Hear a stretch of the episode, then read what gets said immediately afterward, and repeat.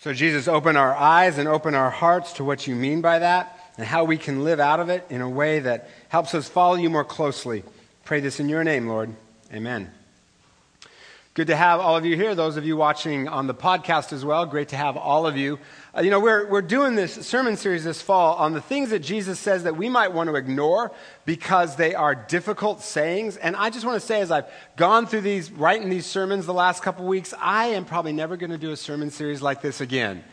Like, these are hard sayings. And I mean, today's is a whopper, right? I mean, if anyone does not hate father and mother, wife and children, brothers and sisters, yes, even their own life, they cannot be my disciple.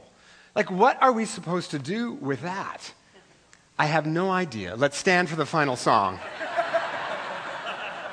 But you read that, and on the one hand, you may go, Oh my God, that's terrible. Why would Jesus want me to hate my parents and my siblings?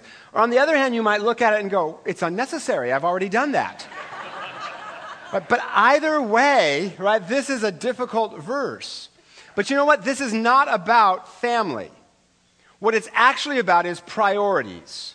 What has the number one claim on our lives? And it is clearly hyperbole. Jesus doesn't mean for you to go actively be hostile to your family after this service, and that may come as a disappointment to some of you. It's like, darn, I thought I had Jesus' approval. And we know that because elsewhere, Jesus criticizes the religious leaders of his day for using their faith to justify not caring for their families. In addition, the word hate in Jesus' day didn't mean to just actively hate, it also had a comparative connotation to love something less than another thing. So Jesus is saying, in order to live a life that has an eternal quality to it, in order to live that bigger life that he came to give us, Jesus is saying we have to love everything else less than him, even family, which in his day was a big deal because family was just everything. And the reason for that is because if we do not get our priorities in the right order, our lives get out of whack really quickly. There's an old story about a man who went to an NFL playoff game but had really lousy seats way up in the top tier. And through his binoculars, he saw that there was these, this one empty seat way down right next to the field. So during the second quarter, he went down to that seat, and there was an older woman sitting next to it. And so this guy said, Can I sit here? And she said, Yeah. And the guy said, Man, these are great seats. And she said, Yeah, you know, my husband and I love football. We came every game. We always sat in these seats, just love football, but, you know, he's dead now. And the man said, I'm sorry to hear that, but why didn't you get a relative or a friend to come with you and enjoy the game? She said, You know, I tried, but they're all at the funeral. Not the right priorities, right? That is a mythical story, by the way. See, when our priorities get out of whack, all kinds of stuff. Some of you are like, well, he had the ticket. She had the tickets. I mean, come on. When our priorities get out of whack, all kinds of things get messed up. We get a lot more stress when our priorities are out of whack, a lot more stress. We get broken relationships. We get boredom and routine. So let me talk about what these verses mean and then how they can free us from that stress, how they can give us better relationships, how, if we understand what Jesus is about here, it adds meaning and purpose to our lives. And the first thing to notice here is that this is truth in advertising. Jesus wants people to count the cost of following him. And you know what? In our pain averse culture, it is really easy for we preachers to kind of downplay the costs of following Jesus. But it can make your life harder in many ways to follow Jesus. Now, there are huge rewards, and I'll talk about that in a minute. But this is truth in advertising. There is a cost. Second thing that Jesus is getting at is that we need to follow God's agenda, not ours. And in our individualistic culture, it's easy to kind of misunderstand what these verses are about. But Jesus' culture was all about community and family. And when he says to love him more than father, mother, wife, children, that's basically your whole life plan, isn't it? That was the script, especially back then. And so Jesus is saying, don't come to me with your script and say, Jesus, this is how it's going to be. I'm, you know, father, mother, then marriage, then kids, then this job, and, you know, and get me to try to bless it. Jesus says, come to me just for myself. I will be the most fulfilling thing in your life, but not if you treat me as a vending machine because that's not a relationship. And I will bless you and I will give you joy, but how I do that is going to be unpredictable. And my plan may be different than your plan because some of those things that you think you want actually aren't going to make you happy, and I know that. And that's what he means when he says that we have to hate even our own life. In other words, love our life plan less than Jesus. And then the third thing that Jesus is getting at here is he is calling us to a greater love that sets us free. A greater love that sets us free. You know, if you look at this list, it covers every kind of love erotic love, family love, friendship love. Jesus is saying, I want to give you a love that is bigger, wider, deeper, higher than all of that. It will, it will outshine everything else in your life. It's like the stars. You can see them, they're, they're out all day. You just can't see them because the sun outshines them, except when it's cloudy. That analogy might work better in California. Jesus here is saying, I want to give you the love that outshines everything else, and that's going to set you free from your stress and worries. And here's how. Some of you right now have pain in your life because you never felt like you got your parents' approval. Or you're stressed out thinking, if only I could get into this school or get this job or whatever it is. Or maybe it's a relationship that hasn't worked out the way you want. There are two ways to get past that pain. One is to harden your heart and kind of do the sour grapes thing. Well, my parents are idiots anyway, or who wanted that job or whatever. The other way out of that pain is to love Jesus more than those things so that he eclipses those things. As I've told you before, occasionally I can worry about things that aren't likely to happen, especially at night. For some reason, at night, I just kind of go crazy. And I start to imagine all these things things like, you know, I'm going to lose my job and end up living in a trailer in Pasco. And it, it's always Pasco. I don't, you know, probably because I grew up across the river from Pasco and, you know, or Modesto, one of the two. And I'm sure Pasco's a great place for lots of people, just not my cup of tea. Well, a while back, I had one of these nights of worry, and the next day I mentioned it to a man in his 20s who I mentor, and the first thing he said to me was, I don't have time for my mentor to have these kinds of emotional issues. You need to get over it. Thought that was sort of fair. But then, you know what he did next? He, he mentored me back, the little turkey, and he used words from my sermons to do that. I hate that. And he said, You know what? Even if that happens, you would still have the Lord, and he would give you joy but I'd be in Pasco. Not even God can work there. Uh, but you know what? He is right. I have had enough experiences of the presence of Jesus to know that he brings joy. And if what I love most is Jesus, I am invincible. Not even Pasco can touch me. I'd be like, yay, I'm in Pasco. God must have a plan. See, if our kids are the center of our world, then we become helicopter parents, overprotect, overschedule, and they resent us. And in our culture, it is so easy to see our kids as just an extension of my life plan. My life plan includes kids, and the kids are going to look this way, and they're going to act this way, and they're going to be these kinds of people and do these kinds of things, and we're going to have this kind of relationship. That's my life plan. And then we get disappointed if that doesn't happen. And that causes broken relationships with our kids. If career is the center of our life, we'll always be stressed out about who's ahead of us on that ladder. If it's approval, then we become stressed out people pleasers.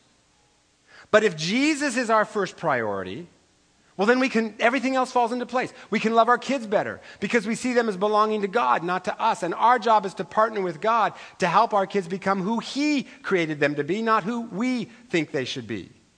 If Jesus is our top priority, we are free to do our best in our job. And if we rise up the ladder, great. If not, well, then you know what? We can still partner with Jesus there to bring up there down here. And I gave you a great example of that last week when I talked about Linda, the bus driver, who has built a community of blessing on her bus by how she treats the people on her route. When Jesus is our first priority, we aren't afraid. We aren't tied to our parents' approval, always trying to seek it. We know that we are sons and daughters of the Most High King. That is our identity. And that makes us less, less emotionally volatile with our parents, which helps the relationship. It can also help when we have families or friends who are not approving of our faith. And I know for some of you, that's the dynamic in your family. And we, we touched on it in last week's verse that your faith is a source of tension. But when our priorities are right, it frees us to love our families without agenda. And sometimes that brings a lot of healing. Sometimes even family members end up becoming Christians. That's how it was in my family. And sometimes that doesn't happen, you know, or it can take decades to see any kind of change where there's tension around faith in a family. My wife's family, for instance, they are not Christians. And when my wife was in college, her faith was a source of tension, in part because she went to a church that made her family feel really judged. So my wife and I have tried to overcome that by showing them Jesus' love through our actions more than our words. And we try to pray for them, dispel the negative assumptions about Jesus, because that's what evangelism is changing assumptions. And we try to do all that through actions more than words, which is the best way to do it. And I'd recommend it to you if that's your case. And make sure that your own dysfunctions aren't part of the tension, because sometimes we're also part of that problem. And whenever you can accommodate family traditions without compromising your faith, well, then do it. For instance, when our kids were baptized, we invited my in laws, but they didn't come, even though they only lived 25 minutes away. Now, we didn't make a big deal of that, we didn't fuss about it. When Christina's family is here visiting us, we say grace before dinner because that's what we do. But when we're at their place, we don't. And we don't make an issue of it. Aren't we going to give thanks to the Lord for his bounty? You know, and then do like a 15 minute grace while everyone just wants to eat, right? Although occasionally my mother in law will say, you know what, we should pray. Scott, so that's part of the job, always on call, ready with a prayer. Have prayer, we'll travel. Now, all of that has not led to a ton of change over the last 19 years. But we just keep trying to live out our priorities in a way that respects them. And you know what? Over the years, they've become a little less hostile to faith, and the relationship has gotten lots better. The point is, when we major in the majors of life, the secondary things are not diminished, they're enhanced. It's like buttoning a shirt. You know, if you get that top button wrong, everything else gets all messed up. Ever done that? Right? Everything else gets all messed up. But if you get that top button right, everything else falls into place. When we get our priorities right, it isn't easy, but we get more peace and more joy. So, practically speaking, then, how do we do that? How do we get our priorities set correctly? I'm going to give you a few suggestions. Three things. First, do a priorities inventory. Analyze your priorities, and I'm going to break them down for us with some subpoints here. I believe the Bible says that our priorities should be in this order. First is Jesus, and by that I mean spending time with Him in prayer, scripture, worship, trying to do what He says to do. Second, relationships. Now, I believe there's a hierarchy there too, biblically, so I'm going to break that down with a couple of bullet points.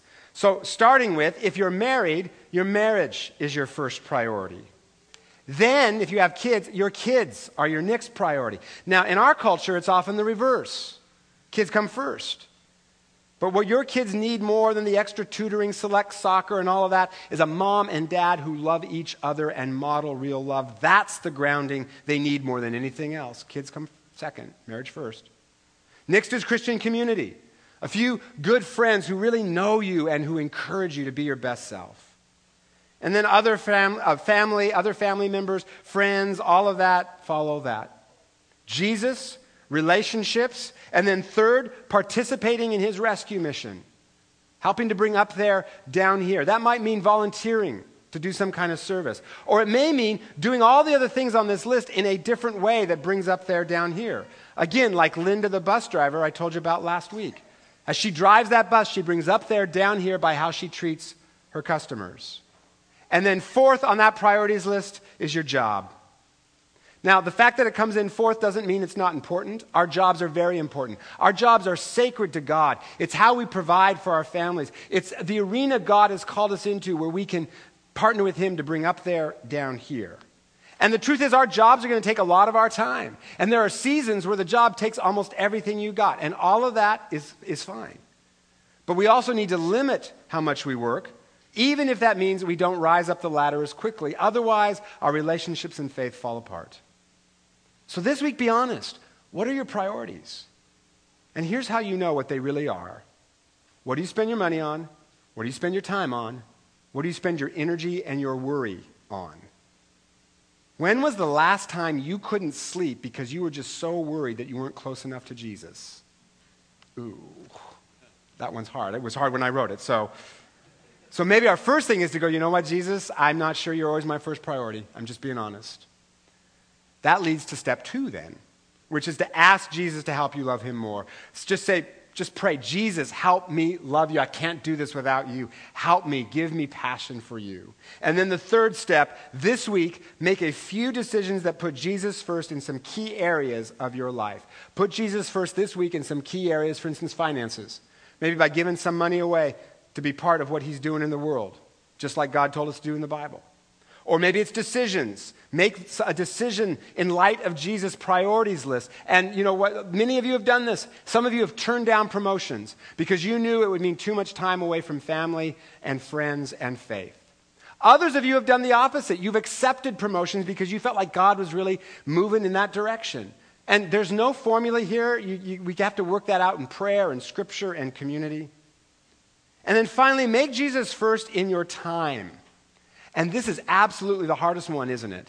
To make Jesus first in our time because we are busy, busy people, lots to do. We got to go to school or we got to go to work. In fact, research shows that outside your genes, the number one determinant of your longevity is how well you like your job. So some of you right now are like, I'm going to die any minute. Holy cow. Also, we got to take, we, we got to sleep. We have to take showers. We have to brush our teeth. We have to floss our teeth for at least a week before we go to the dentist so we don't get that lecture, right? I know you, right?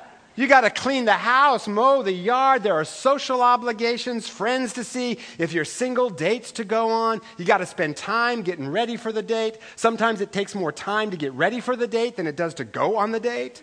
Sometimes it's more fun getting ready for the date than it is to go on the date right? Kids' activities, all kinds of stuff. So, where does Jesus fit in? Where does Jesus go? See, if the devil can't make you bad, he'll make you busy. You know, it's like that famous verse in the Bible. We all know it, that famous verse that says, Seek first all the things that everybody else seeks after, and then the kingdom will be added unto you. remember that verse?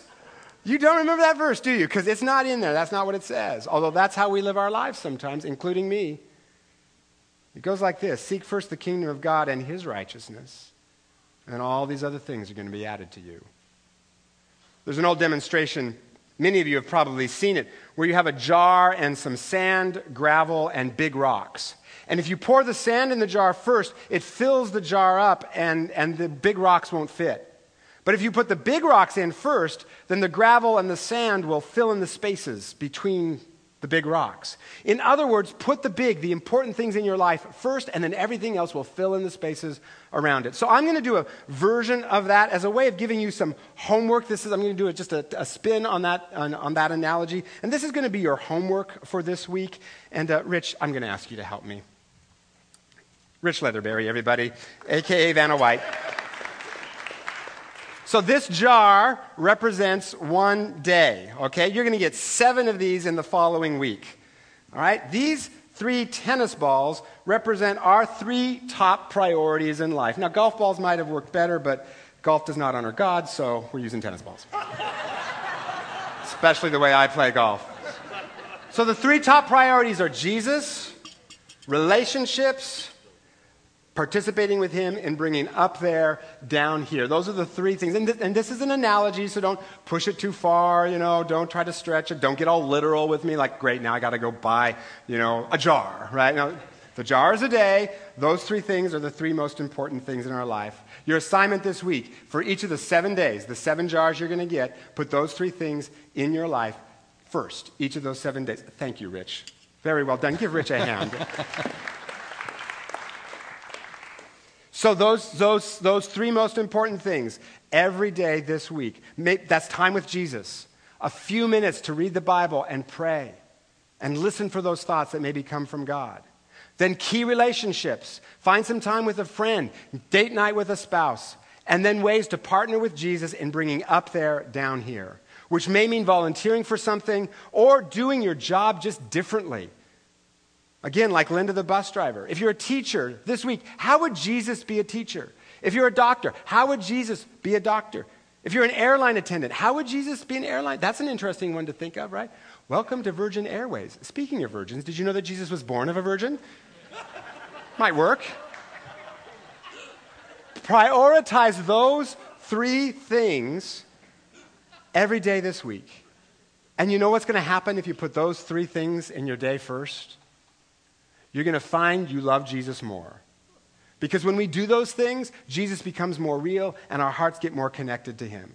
Now, what we said, we tend to say, well, I'm going to wait till I have more jars, you know, or more room in my jar. Here's the thing if you live to 70, you will get 25,000, over 25,000 of these things. And what a shame if they were all filled with work and errands and who knows what. The key is not to prioritize what's on your schedule, it's to schedule your priorities.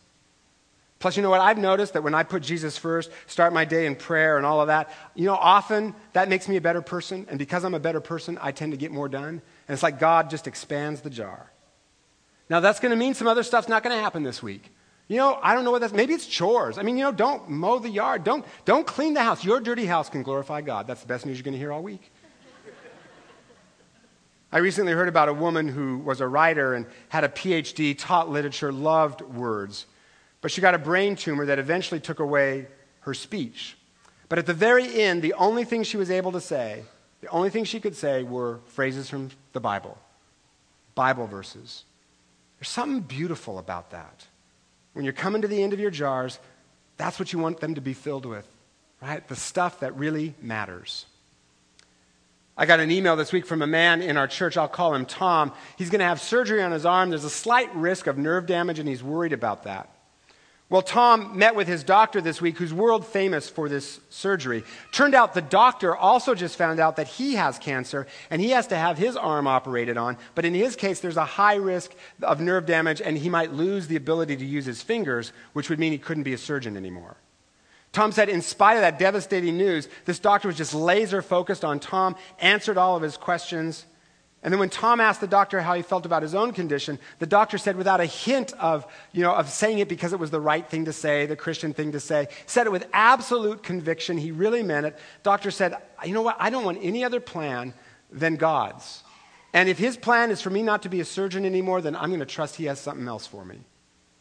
And then he said, you know, if I had to choose between having cancer and having the relationship with God that I have now versus not having cancer but not feeling this close to God, I'd choose the cancer. And then he and Tom ended praying for each other. That's a trip to the doctors. Right? Tom said, I've never experienced that with a doctor before, much less with a world famous one. And Tom ended his email saying, I was amazed by how he had so much joy in his current circumstances rather than afterwards when it all turned out with the Hollywood ending. Now, I think when we face something like that, it is perfectly appropriate to feel fear and to feel grief and at the potential loss. I don't think God calls us to deny those feelings. But what strikes me about this is that doctor, he wasn't just saying the Christian thing. He really felt the joy of Jesus, the peace of Jesus inside of him, which Tom found very inspiring, and it comforted Tom as he faced his own surgery. That doctor had a rightly ordered heart before God. And because of that, he had indestructible joy and not only that, he was able to pass that on to Tom. And the end of the story is the doctor had surgery on Thursday, and he's fine. He can use his fingers, so he's going to be able to be a surgeon. But he had the joy even before he got the happy ending.